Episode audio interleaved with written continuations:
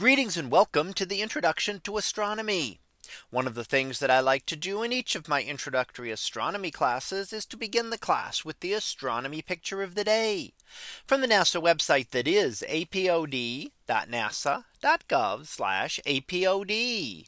And today's picture for July 16th of 2023.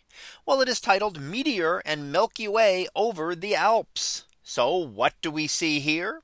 Well, here we see the Alps in the foreground and then up above in the sky we see a number of stars.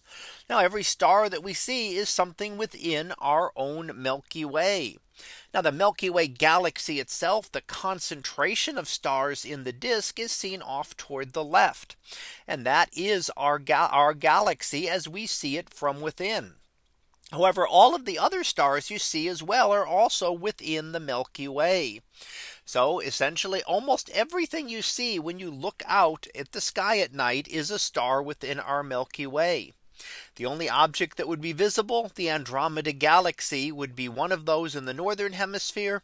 The large and small Magellanic clouds, some other galaxies outside of our own in the southern hemisphere.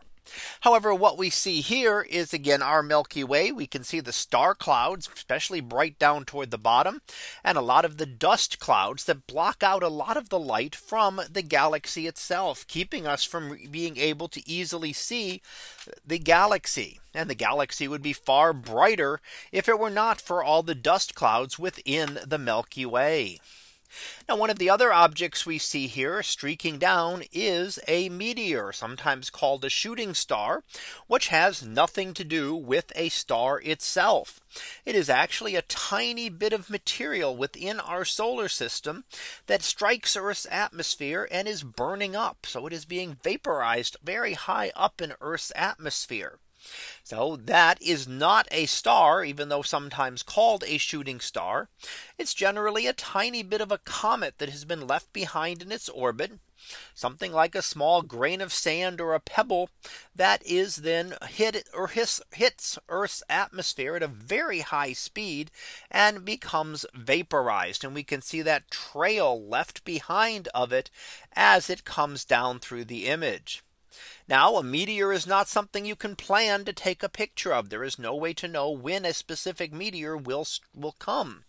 Now we do know when there are times when there are specific meteor showers when there are going to be more meteors in certain directions of the sky.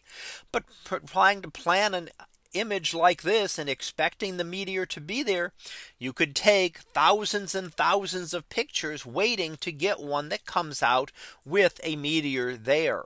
So it's really just a matter of chance that you happen to be able to get this kind of image with the meteor that we see for today. So that was our picture of the day for July 16th of 2023. It was titled Meteor and Milky Way over the Alps. We'll be back again tomorrow for the next picture preview to be liberating carbon. So we'll see what that is about tomorrow. And until then, have a great day, everyone and I will see you in class.